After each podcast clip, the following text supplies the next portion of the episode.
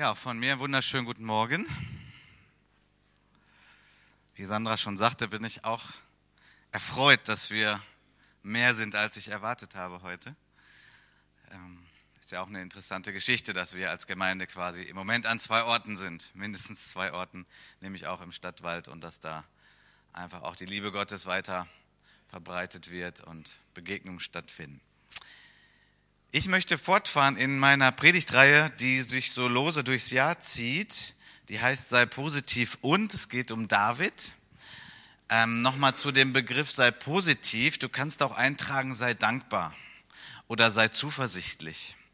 Ähm, alles, was so aus dieser Richtung kommt von unseren Worten her, ähm, weil wir einen gütigen Gott haben. Einen Gott haben, der immer Hoffnung verbreitet, der Zukunft für uns hat und so weiter sei positiv und teile den Segen, den du empfangen hast. Darum geht es heute, dass wir einfach nochmal frisch wahrnehmen, welchen Segen wir von Gott haben und dass wir den auch immer haben, um ihn zu teilen. Da gibt es eine ganz, ganz bemerkenswerte Episode im Leben von König David. Wer das in seiner Bibel aufschlagen will, das finden wir in dem zweiten Samuelbuch, Kapitel 9. Und ich werde einen längeren Text jetzt lesen von Vers 1 bis Vers 13. Es ist eine recht rührende Geschichte. Es ist eine Episode, wo David so in gewissem Sinne auf dem Höhepunkt seines Königtums auch ist. Und äh, wir werden von dem Text her entfalten und hoffentlich für uns auch etwas mitnehmen können, wie Gott ist und wie Menschen, die mit Gott leben, ähm, das in ihrem Herzen so verarbeiten und auch ganz lebendig dann verbreiten. Also 2 Samuel Kapitel 9 ab Vers 1. Ui, die Schrift ist ja klein geworden. Naja, ich lese es vor und ihr könnt es in euren Bibeln ja auch nachschauen. Und David sagte, gibt es vielleicht noch jemand, der vom Haus Sauls übrig geblieben ist, damit ich Gnade an ihm erweise, um Jonathans willen? Es war aber ein Knecht vom Haus Sauls, sein Name war Ziba, den rief man zu David. Und der König sagte zu ihm, bist du Ziba? Er sagte, ja, dein Knecht. Und der König sagte, ist niemand mehr da vom Haus Sauls, damit ich Gottes Gnade an ihm erweise? Da sagte Ziba zum König, es ist noch ein Sohn Jonathans da, der an beiden Füßen gelähmt ist. Und der König sagte zu ihm, wo ist er? Ziba sagte zum König, siehe, er ist im Haus Machirs, des Sohnes Amiels in Lodabar. Da sandte der König David hin und ließ ihn aus dem Haus Machirs des Sohnes Amiels aus Lodabar holen. Da kam Mephibosheth, so heißt er nämlich, der Kerl, um den es heute viel geht, der Sohn Jonathans, des Sohnes Sauls, zu David und fiel auf sein Angesicht und warf sich nieder. Und David sagte, Mephibosheth. Er sagte, siehe, dein Knecht. Und David sagte zu ihm, fürchte dich nicht, denn ich will nur Gnade an dir erweisen, um deines Vaters Jonathan willen, und ich will dir alle Felder deines Vaters Saul zurückgeben, du aber sollst ständig an meinem Tisch das Brot essen. Da warf er sich nieder und sagte, was ist dein Knecht, dass du dich einem toten Hund zugewandt hast, wie ich einer bin? Und der König rief Ziba, den Diener Sauls, und sagte zu ihm, alles, was Saul und seinem ganzen Haus gehört hat, habe ich dem Sohn deines Herrn gegeben. Und du sollst für ihn das Land bearbeiten, du und deine Söhne und deine Knechte, und die Ernte einbringen, damit der Sohn deines Herrn Brot zu essen hat. Mephibosheth selbst aber, der Sohn deines Herrn, soll ständig das Brot an meinem Tisch essen. Und Ziba hatte 15 Söhne und 20 Knechte. Da sagte Ziba zum König, nach allem, was mein Herr, der König, seinem Knecht befiehlt, so wird dein Knecht tun. Und Mephibosheth sagte, der König wird an meinem Tisch essen wie einer von den Königssöhnen. Und Mephibosheth hatte einen kleinen Sohn, dessen Name war Micha. Und alle, die im Haus Zibas wohnten, waren Mephibosheths Knechte. So wohnte Mephibosheth in Jerusalem, denn er aß beständig am Tisch des Königs. Er war aber lahm an beiden Füßen.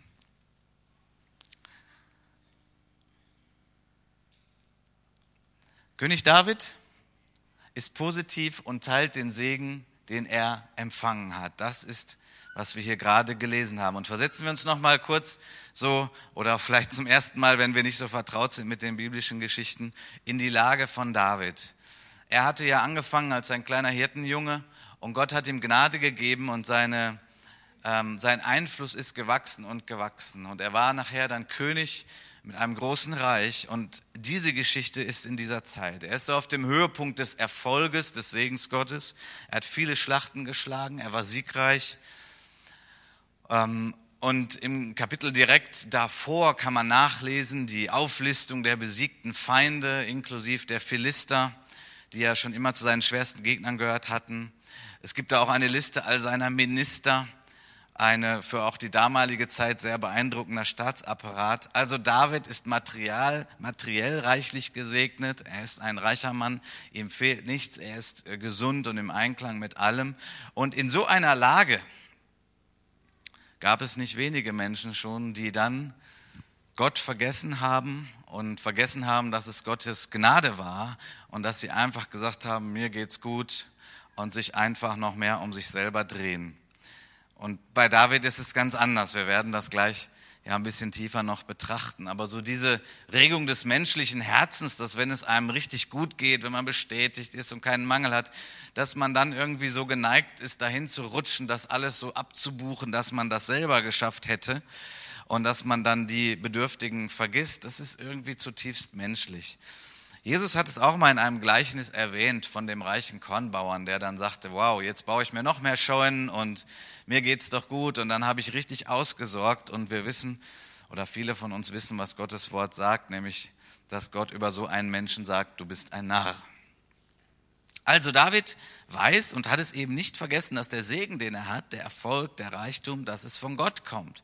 Er weiß, Gott hat mich gesegnet. Er hat mir die Kraft gegeben, das hinzubekommen.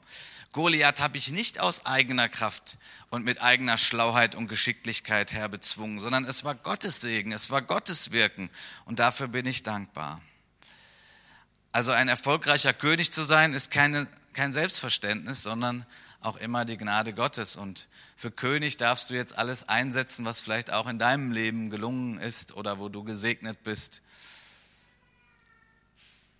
Und aus dieser Haltung heraus, weil David diese Haltung hat, kommt die Frage in seinem Herzen auf, und ich denke, das kann uns alle berühren, dass er sagt, gibt es vielleicht noch jemanden, der vom Haus Sauls übrig geblieben ist, damit ich an ihm Gnade erweise? David will den Segen, den er empfangen hat, teilen. Sein Herzenswunsch ist, gibt es da jemanden, dem ich Gutes tun kann? Und das ist eine sehr göttliche Einstellung. Das ist sicherlich auch ein Grund, neben vielen anderen, warum Gott sagt, das ist ein Mann nach meinem Herzen.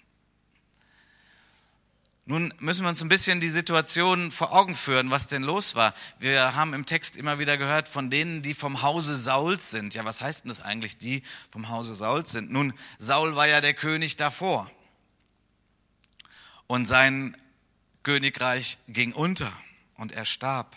Sehr traurig. Und nun gibt's ja die ganzen Verwandten von Saul und die Nachkommen. Das ist das Haus Sauls. Und so ein untergegangenes Könighaus, Menschen, die gewohnt waren, äh, in der Öffentlichkeit zu sein, Ehre zu bekommen, Reichtum zu haben, so frühere VIPs sozusagen, die nun aber am Rande sind, ohne Anerkennung, verarmt sogar, dahin vegetieren. Und das ist schon eine krasse Geschichte. Deswegen ist es besonders göttlich, dass hier jemand nach ihnen fragt und sogar ihnen Gutes tun will. Wenn David sich gefragt hätte, so was kann ich dem König von Ägypten vielleicht Gutes tun, so dann wäre das in gewissem Sinne ein geschickter politischer Zug um hier irgendwelche Bündnisse vielleicht zu verstärken oder irgendwelche Kriege im Vorfeld schon abzuwenden. Das wäre dann irgendwie so was Berechnendes. Aber danach zu fragen, wie es denen geht, denen es nun sehr schlecht geht und die verloren haben und die ja auch nicht mehr im Segen Gottes unterwegs waren, also bei diesen Menschen danach zu fragen, gibt es da noch jemanden, dem ich Gnade erweisen kann, dem ich Gutes tun kann, wo ich meinen Segen teilen kann, das ist nicht unbedingt so unsere menschliche Natur, sondern das ist etwas, wo ich sagen will, das tut doch dann eher der Geist Gottes in uns. Und das hat er bei David getan. David fragt nach solchen, die es eben nicht so dicke haben, solche, die es ihm nicht vergelten könnten. Das klingt schon fast ein bisschen nach Bergpredigt von Jesus. Was es aber auch zeigt, ist, dass David diesen Schritt geht, dass er äh, einiges verarbeitet hat von dem, was ihm widerfahren ist. So die Bibelleser unter uns wissen, dass Saul, gerade Saul ihm das Leben ja richtig schwer gemacht hat. Also ich meine mal richtig schwer. Nicht, dass irgendwie Saul ihn mal nicht gegrüßt hätte, sondern wir wissen, das war schon einige Nummern heftiger. Saul hat versucht, David umzubringen. Und zwar martialisch. Die Speere flogen David um die Ohren und bohrten sich neben seinem Kopf in die Wand. Also das war Saul. Eine menschlich verständliche Reaktion wäre gewesen, Saul, das Haus Sauls, naja, sie haben jetzt, was ihnen gebührt. Sie sind in der Bedeutungslosigkeit, in der Verarmung. So gehört sich das. Saul ist ja schließlich ein Verbrecher gewesen. Aber ich, ich wandle ja vor Gott in Gerechtigkeit und ich bin jetzt gesegnet. Kann man nachvollziehen, solche Gedankengänge. Aber David hat diese schlimmen Zeiten verarbeitet. Auch das ist irgendwie ein Mann nach dem Herzen Gottes. Er hat das verarbeitet, was ihm da passiert ist. Diese ganzen Feindseligkeiten, ja, extreme Feindseligkeiten sogar, er hat sie verarbeitet, er hat vergeben. Er hat vergeben von Herzen und er hat Erbarmen. Das ist göttlich. Darf ich mal fragen, wie es dir damit geht? Weil ich vermute mal, dass jeder von uns schon Feindseligkeiten in seinem Leben erlebt hat, weil wir sind in einer gefallenen Welt. Im Paradies war es nicht so, bis die Sünde reinkam. Im Himmel wird es auch nicht mehr so sein, da freue ich mich schon drauf. Dann ist da endlich mal Feierabend mit diesen Feindseligkeiten und den kaputten Herzen und den Vergeltungen und Rache und so weiter. David hat es verarbeitet. Sonst hätte er das nicht so gehandelt. Das ist großartig. Und jeder, der schon ein bisschen länger hier unterwegs ist auf diesem Planeten, hat das sicherlich auch schon etwas verarbeiten müssen. Oder vielleicht steckst du gerade in einem Prozess. Dann wünsche ich dir, dass du Gott und seinen Geist an dein Herz heranlässt, dass du die Dinge verarbeitest. Ich möchte mal sagen, nichts ist eigentlich trauriger als ein verhärtetes Herz. Und äh, ein verhärtetes Herz entsteht eben in dieser Welt. Ich habe früher, als ich noch mehr so in der naiven Phase des Lebens war, irgendwie gedacht, na, aber irgendwie doch, da kommt man irgendwie so durch. Und nein, nein, wer ein bisschen länger hier unterwegs ist, der erlebt einfach Feindseligkeiten und, und Ungerechtigkeiten. Und dann ist der Schlüssel, du musst es verarbeiten können. Und das kannst du wirklich tief nur mit Gott. Die Zeit heilt alle Wunden, sagen wir, ja, Zeit hilft. Das möchte ich schon gerne zugestehen, nur Zeit heilt nicht. Gott heilt, sein Geist heilt, wenn wir ihm unser Herz hinhalten und ihn bitten, unser Herz zu heilen. Das war bei David so. Er hat die schlimmen Zeiten verarbeitet. Und nun ist es so, dass David sogar nicht nur das hinbekommen hat, dass sein Herz weich war vor Gott, Jetzt geht er noch einen Schritt weiter. Er handelt im entgegengesetzten Geist. Obwohl andere ihm gegenüber böse waren, sagt er nicht nur, dass ich ihnen in meinem Herzen vergeben habe, sondern ich gehe noch einen Schritt weiter und sage, ich möchte denen jetzt auch noch Gutes tun. Wow. Also das ist großartig. Ich weiß, da muss ich auch noch dran arbeiten in meinem Leben. Im entgegengesetzten Geist zu handeln. Also da, wo Böses, Feindseliges, Mobbing, wie immer man das alles auch beschreibt, geschah, zu vergeben, es zu verarbeiten und dann denselben Menschen gütig zu begegnen und sogar zu gucken, gibt es da was? Kann ich da vielleicht noch ein Geschenk machen? Kann ich da noch gute Worte sprechen? Kann ich das Blatt wenden? Natürlich nur mit Gottes Kraft, sonst wird es krampfig. Teile den Segen, den du von Gott bekommen hast. Gibt es da noch jemanden, der übrig geblieben ist vom Hause Sauls? So, mit wem teilt er nun den Segen? Nun, wir haben diesen Namen gehört, Mephibosheth. Naja, was für ein Name. Mephibosheth hört sich jetzt im Deutschen nicht so gut an, finde ich. Äh, Im Hebräischen ist es nicht besser, weil übersetzt heißt das Verbreiter der Schande. Kein schöner Name, Verbreiter der Schande. Wenn man ein bisschen nachforscht, stellt man fest, dass er früher Merib Baal hieß. Das war der Streiter gegen Baal. Also das ist ein ganz guter Name, weil Baal war ein furchtbarer Götze und er war jemand, der dagegen gekämpft hat. Aber irgendwie ist äh, sein Name entstellt worden von Merib Baal zu Mephibosheth. Und neben seinem Namen hatte er außerdem eine starke körperliche Behinderung. Man kann das so nachforschen. Im Alter von fünf Jahren gab es einen Unglücksfall und äh, seitdem ist er gelähmt. Und bevor David ihn also an den Königspalast holt, das ist das, was wir heute anschauen, lebte er in Lodabar, also einem Ort, der Lodabar heißt. Das klingt traurig und ist es auch, weil Lodabar heißt übersetzt kein Wort. Und mit Wort ist hier gemeint Wort Gottes. Also er lebte an einem Ort, wo kein Wort war. Also Dabar ist so ein, ein hebräisches Wort, was so das Wort Gottes meint, so wenn Gott spricht, was ja außerordentlich kostbar ist. Vielleicht auch für uns immer wieder nochmal neu zu entdecken, dass es sehr kostbar ist, dass wir einen Gott haben, der sich mitteilt und der spricht und dass wir sein Wort haben. Äh, nur mal ganz anders gedacht. Hätte auch anders machen können. Keine Bibel, kein Wort von ihm, nix. Okay, keine Ahnung. Nein, Gott spricht und das ist auch Gnade, wenn er spricht. Nun, also Mephibosheth lebt in einem Ort, der kein Wort heißt. Er war also krank, er war arm, er war ohne Ansehen, ein entstellter Name. Und ist es nicht rührend zu lesen, wie dieser Mensch nun zu David kommt? Da kam also Mephibosheth, der Sohn Jonathans, des Sohnes Sauls, zu David, fiel auf sein Angesicht, warf sich nieder. David sagt zu ihm, Mephibosheth. Er sagt, siehe dein Knecht. David sagt zu ihm, fürchte dich nicht. Ich will doch nur Gnade an dir erweisen, um deines Vaters Jonathan willen. Und ich will dir alle Felder deines Vaters Saul zurückgeben. Und du sollst ständig an meinem Tisch Brot essen. Und Mephibosheth wirft sich nieder und sagt, was ist dein Knecht, dass du dich einem toten Hund zugewandt hast, wie ich einer bin?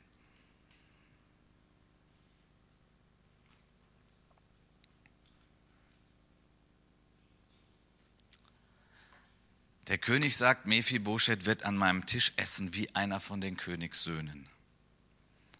Und Vers 13 sagt uns dann, so wohnte Mephibosheth in Jerusalem, beständig aß er am Tisch des Königs. Und dann nochmal die Erwähnung, er war lahm an beiden Füßen. David hatte Gott nicht vergessen. Und ich finde, er hat so einen, einen äh, Absatz, den, den David auch schon kannte, weil er in 5. Mose steht und der auch zu meinen so Lieblingsbibelstellen gehört. Er, er hat das hier berücksichtigt.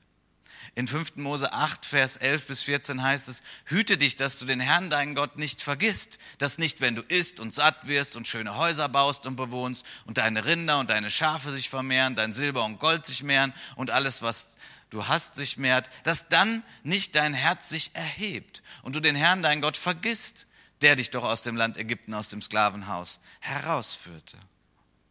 Ich finde gerade auch so in unserem Wohlstandsdeutschland ist das eine sehr schöne Aussage für Menschen, die sagen, ich will Gott nicht vergessen.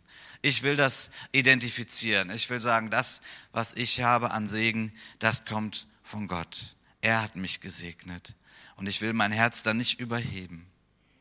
Nun wissen wir, ja, dass solche Menschen aus der Bibel wie David, wir haben nun so seine herrliche Herzenseinstellung betrachtet, ähm, und da ist er ein Vorbild für uns alle, dass solche Menschen immer auch von einem Menschen ganz besonders überstrahlt werden, von dem die Bibel spricht, und das ist Jesus Christus. Und ich möchte nun einige Parallelen ziehen von König David, der schon als Mensch so außerordentlich hier den Segen geteilt hat, den er empfangen hat und dankbar geblieben ist Gott gegenüber, dass wir nun das Ganze mal auf Jesus hin anschauen. Jesus ist positiv und erteilt den Segen, den er empfangen hat. In Johannes 1, Vers 10 heißt es, er war in der Welt und die Welt wurde durch ihn und die Welt kannte ihn nicht. Er kam in das Seine und die Seinen nahmen ihn nicht an. Nochmal so kurz also hier der Start von Jesus hier auf Erden. Jesus kam in diese Welt, die Welt, die er mit erschaffen hat, aber die Welt erkannte ihn nicht. Er kam in das Seine, denn diese Welt gehört ihm, aber die Seinen nahmen ihn nicht auf. Das ist mal so ganz knapp zusammengefasst hier von Johannes, was die traurige Geschichte dieser Welt ist. Geschaffen von Gott, von Gott abgefallen, Gott nicht vertraut, getan, was in den eigenen Augen gut ist. Jesus kommt, um diese Welt zu retten. Jesus wird nicht erkannt. Er wird nicht anerkannt als der Retter. Im Großen und Ganzen nicht anerkannt. Es gab dann Einzelne und dann nachher immer mehr durch den Geist Gottes, die ihn dann erkannt haben. Und in dieser Tradition stehen wir. Und das ist eine Gnade. Also Jesus hat viel Widerwärtigkeit und Feindseligkeit erlebt. Naja, so ein bisschen oder bei Jesus noch viel heftiger, wie David Feindseligkeit erlebt hatte von Saul und von dem, was da alles mit dran hing. Er war ja nicht nur einer, sondern Saul hatte ja eine Armee und viel Einfluss. Jesus, als er am Kreuz hängt, sagt, Vater, vergib ihnen, denn sie wissen nicht, was sie tun. Beim Abendmahl ist es so, dass Judas, der Verräter, dabei ist und Jesus weiß, dass er ein Verräter ist. Und er liebt ihn bis ans Ende, heißt es. Er liebte sie bis ans Ende und er wäscht dem Verräter die Füße. Wow. Welch eine Tiefe, welch eine Kraft, welch eine Dynamik, das Böse durch Gutes zu überwinden. Gibt es vielleicht jemanden vom Haus Sauls, der übrig geblieben ist, damit ich Gnade an ihm erweise? Das sagt David. Und das sagt David, weil er selber die Liebe Gottes kannte. Das ist nicht menschenmöglich, sondern das Ganze ist so ein Echo auf die Liebe und die Barmherzigkeit Gottes, die im Herzen von David war. Gibt es da jemanden, dem ich Gnade erweisen kann? Gibt es jemanden, der meine Gnade gebrauchen kann? Auch wenn wir doch irgendwie mehr davon hätten in unserer Welt, würde sie dann nicht anders aussehen? Die größte Tragödie der Menschheit, möchte ich mal so behaupten, steile These ist, Menschen erkennen diesen wunderbaren Jesus nicht und sie empfangen auch seine Gnade nicht. Ich bin Gott sehr dankbar, dass ich Jesus erkennen durfte und dass das mein Leben radikal verändert hat. Und ich bin noch nicht so weit, was die Liebesfähigkeit, die Barmherzigkeit angeht. Aber ich bin auf dem Weg und ich hoffe, wir sind alle irgendwie auf dem Weg und lassen uns inspirieren davon. Als Gott mich berufen hat zum Dienst in seinem Reich, hatte ich eine tiefe Begegnung mit ihm und ich sah, dass er weint über diese zerbrochene Welt und dass er sagt, dafür habe ich meinen Sohn gegeben und gesandt. Und wo sind die Leute, die das bekannt machen? Wo sind die Leute, die das verbreiten? Also auch ein Schmerz im Herzen Gottes, dass es irgendwie wenige sind. Aber auch, eine, auch ein Auftrag. Das war der Ursprung dessen, dass ich Pastor wurde. Und das ist nach wie vor die größte Triebkraft in meinem Leben, die stärkste Motivation, die es gibt. Weil mein Leben hat sich radikal verändert. Und ich wünsche jedem Menschen, dass er diesen Jesus erkennen kann und dass er die Barmherzigkeit Jesu erkennen kann und dass er dann zu einem Menschen wird, der mit dieser Einstellung Einfluss nimmt in dieser Welt.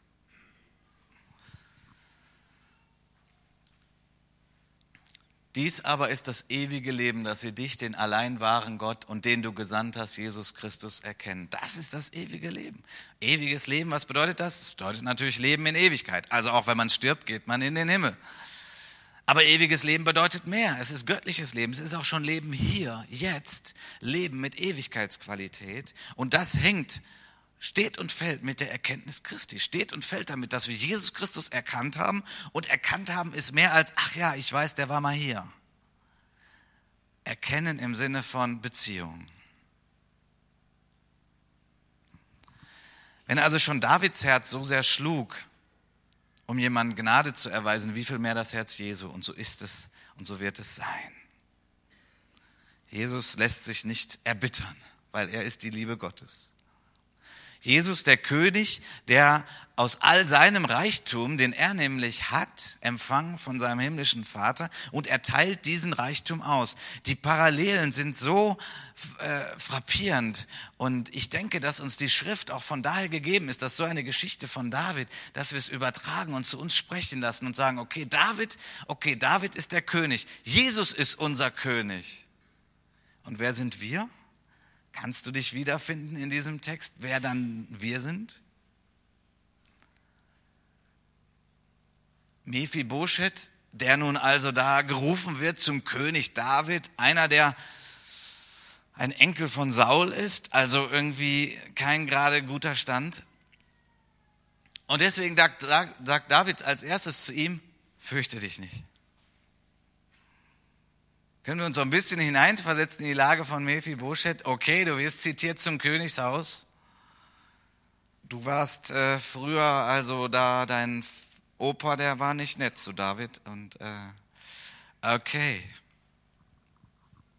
David sagt, fürchte dich nicht. Wie geht es uns, wenn wir zum König kommen? Und ich meine den einzig wahren König dieser Welt, und das ist Gott, der Vater Jesu Christi.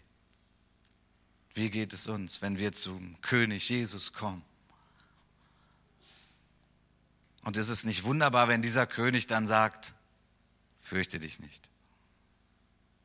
Ich will nur Gnade an dir erweisen, um deines Vaters Jonathan willen. Das heißt, Jesus will Gnade geben.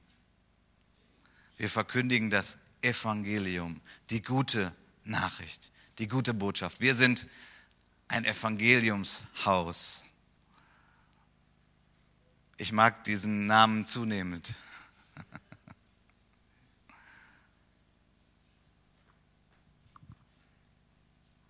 Nun wird ja öfters der Jonathan hier erwähnt, der Sohn Sauls.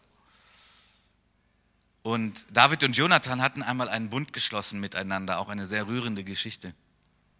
Und David hatte damals Jonathan versprochen, ich werde dem Haus Jonathans Gnade erweisen, also somit auch allen, die dazugehören.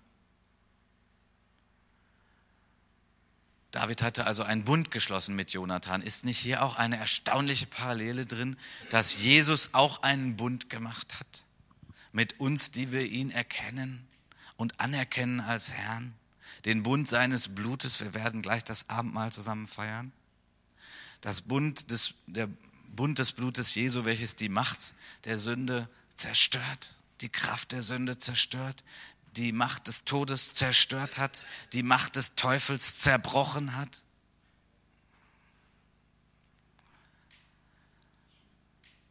Und dann ging es ja weiter. Und ich will dir alle Felder deines Vaters Saul zurückgeben.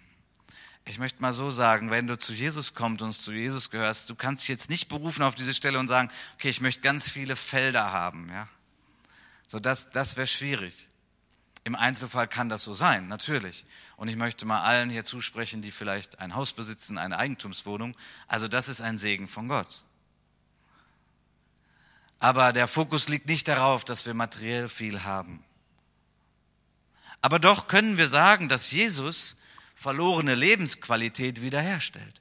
Ich sage nicht ein leichtes Leben, wenn wir Jesus folgen, das sage ich gar nicht, aber Jesus stellt Lebensqualität wieder her weil es um den Reichtum des Herzens geht, weil es um die Kraft der Liebe geht, weil es um harte Herzen, die wieder weich werden geht und so weiter und so weiter.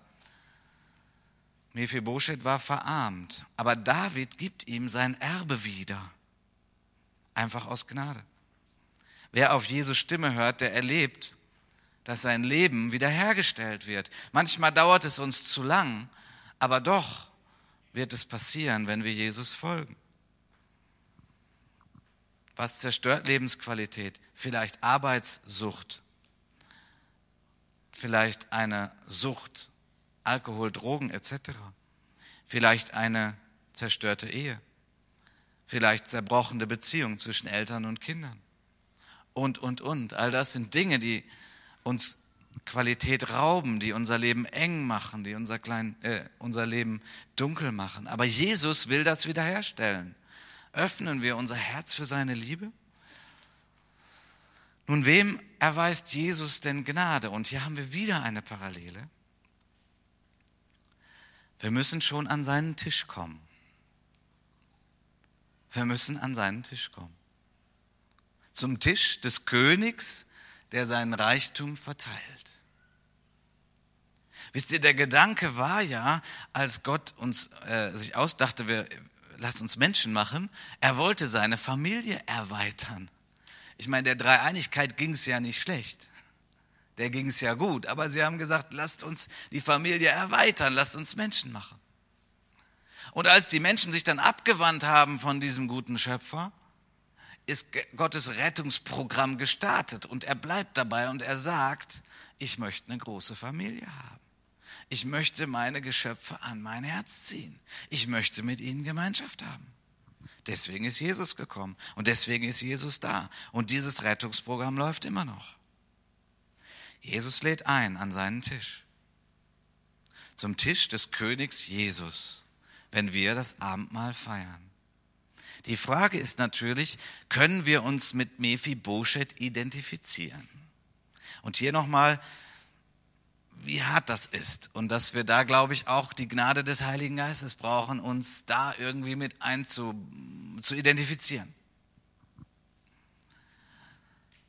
Ihr habt sicherlich noch in den Ohren, was, was Mephibosheth gesagt hat.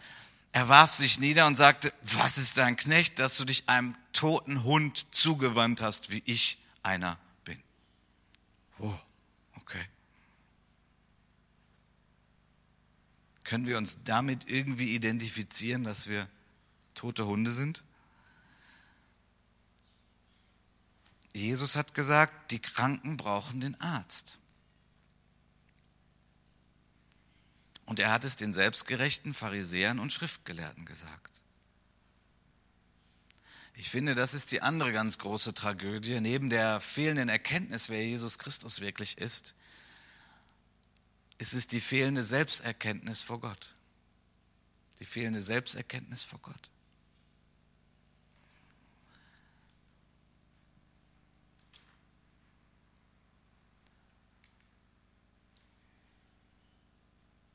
In Offenbarung 3, Vers 18 heißt es, ich rate dir, von mir im Feuer geläutertes Gold zu kaufen, damit du reich wirst, und weiße Kleider, damit du bekleidet wirst, und die Schande deiner Blöße nicht offenbar werde, und Augensalbe deine Augen zu salben, damit du siehst. Ich überführe und züchtige alle, die ich liebe. Sei nun eifrig und tu Buße. Siehe, ich stehe an der Tür und klopfe an. Wenn jemand meine Stimme hört und die Tür öffnet, zu dem werde ich hineingehen und mit ihm essen und er mit mir. Ich stelle fest, das ist gar nicht so einfach. Und das ist eher etwas, glaube ich, was wir so punktuell erleben. Und Gott sei Dank, wenn wir es erleben und wenn wir es nicht vergessen. Aus Gottes Perspektive sind wir arm, blind, nackt, bemitleidenswert. Also wenn wir jetzt mal alles abziehen, was Christus in uns ist, dann sind wir arm, blind und nackt. Dann sind wir Mephibosheth. Das Erbe ist weg. In seinem Fall gelähmt an beiden Füßen, krank. Alles traurig, alles nicht da. Manchmal denke ich, dass eben gerade in der westlichen Welt, in der konsumorientierten Welt, ein massives Programm die ganze Zeit abläuft, um uns ständig zu vermitteln, dass wir das Gegenteil sind, nämlich reich und gut drauf und alles. Aber wir brauchen die Gnade Gottes, dass der Geist Gottes kommt und uns dahin bringt, dass wir vor Gott so bedürftig sind. Nackt, was heißt nackt? Nackt heißt, die Herrlichkeit ist nicht mehr da bekleidet mit Herrlichkeit. Wir mangeln der Herrlichkeit, die wir vor Gott haben sollen. Arm, ja, arm, vor Gott sind wir arm. Wir können nicht zu Gott gehen und sagen, ja, okay, alles klar, machen wir mal einen Deal. Hier sind 1000 Euro und dafür möchte ich dann das und das von dir als Segen haben. Wir können Gott überhaupt nichts bezahlen. Ja, und blind sind wir auch. Weil wir nämlich sein Reich und seinen Sohn nicht wirklich erkennen können, indem wir sagen, okay, das werde ich jetzt mal erforschen, ergründen. Okay, Jesus Christus, ah, stimmt, ist der Sohn, ist der Messias, alles klar, so geht das mit der Erlösung. Nein, nein. Das ist ein Geschenk von Gott. wenn das in deinem Herzen aufgeht, wenn du das erkennen darfst. Und ich möchte uns alle, die wir schon länger Christen sind, ermutigen, dass wir dafür unserem Herrn danken, immer wieder. Also wenn du sagst, dir geht es gerade so schlecht, aber du, du kennst Jesus, dann hast du immer mindestens diesen Grund, ihm zu danken. Dass dieses Licht in deinem Herzen aufgegangen ist. Gottes Wort sagt, ich rate dir, das zu kaufen. Also das ist ja irgendwie ein Bild. Man kann es ja nicht kaufen, sondern man kann es begehren. Und dann, wenn Gott die Tür aufmacht und sagt, hey, hallo, hier bin ich, ich klopfe an, komm an meinen Tisch, dass wir dann sagen, danke Herr, danke für Vergebung meiner Schuld, danke für Befreiung von Angst, danke für Wiederherstellung meiner Würde Wiederherstellung meiner Würde. Wir haben eine Würde. Gott hat für den Menschen eine Würde. Sie wird zerstört, aber Jesus stellt sie wieder her. Das ist was ganz anderes als Stolz. Versteht ihr? Würde. Gott gibt uns Würde. Eine Identität als geliebte Kinder Gottes. König David sagt, der Mephibosheth, der wird an meinem Tisch essen wie einer von den Königssöhnen. Wow. Ja, David hatte viele Söhne und die saßen an seinem Tisch. Und können wir uns das so richtig vorstellen, wie das so ist? Wow, der König, das ist eine schöne Tafel. Und da sitzen die Söhne und die wissen, wer sie sind. Sie sind die Söhne von David. Okay, das hat was mit Würde zu tun. Mit Schutz, mit Versorgung. Wow. Wir sind eingeladen an den Tisch des Königs. Und Jesus gibt uns eine Würde, die du dir von keinem Menschen rauben lassen solltest. Wenn du auf der einen Seite wirklich an den Punkt gekommen bist, zu sagen, eigentlich bin ich ein toter Hund. Ja. Aber dann du die Gnade hast, dass du Christus erkennen durftest. Dann solltest du das zwar nie vergessen, aber dann solltest du nicht immer sagen, ich bin ein toter Hund, sondern ich bin am Tisch des Königs. Ich habe eine Würde, die hat Gott mir verliehen. Egal, was andere Menschen über mich sagen, denken, tun. Gott gibt mir diese Würde. Er hat sie wiederhergestellt. Ich darf ein gesundes Selbstbewusstsein haben. Warum? Weil ich jetzt zu den Königssöhnen gehöre. Versteht ihr? Ich hoffe, dass man kann immer von einer Seite vom Pferd fallen, aber beides ist so wichtig. Wir dürfen nie vergessen, wo wir hergekommen sind und dass es die Gnade Gottes ist. Aber dann sollten wir auch nicht wie tote Hunde leben und denken, ich kann ja gar nichts und ich bin nicht wichtig und nein, du hast eine Würde von Gott wiederhergestellt. Ich meine, dafür hat er uns doch geschaffen. Das ist doch, was er wollte. Und wenn wir als Christen das leben, dann haben wir doch wirklich ein Evangelium. Wirklich etwas, wo wir andere Menschen einladen können sagen, hey komm, hier ist jemand, der spricht dir Würde zu. Erkenne Christus, erkenne den Herrn, beuge dich vor ihm.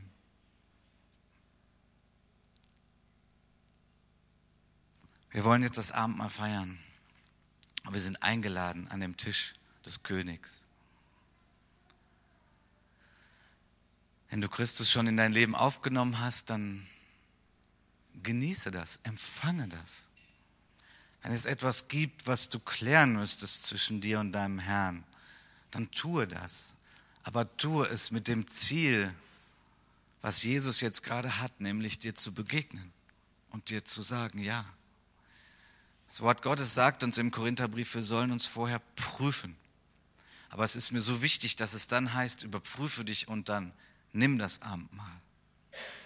Es ist nicht Gottes Plan, dass wir uns überprüfen, und dann irgendwie hängen bleiben und dann irgendwie sagen, ich kann das Abendmahl nicht nehmen. Vielleicht ist das im Einzelfall so, aber dann möchte ich dich bitten, klär deine Beziehung zu Jesus.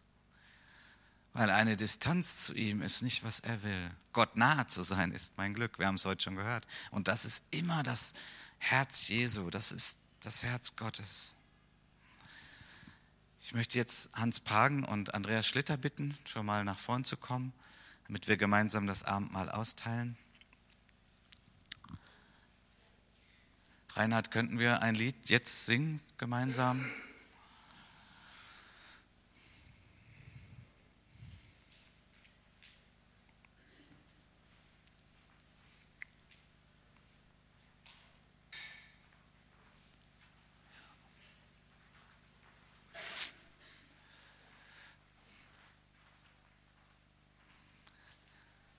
Gut, wenn es euch möglich ist, wäre vielleicht schön aufzustehen, dass wir jetzt gemeinsam ein Lied singen und dann gleich das Abendmahl zusammen feiern.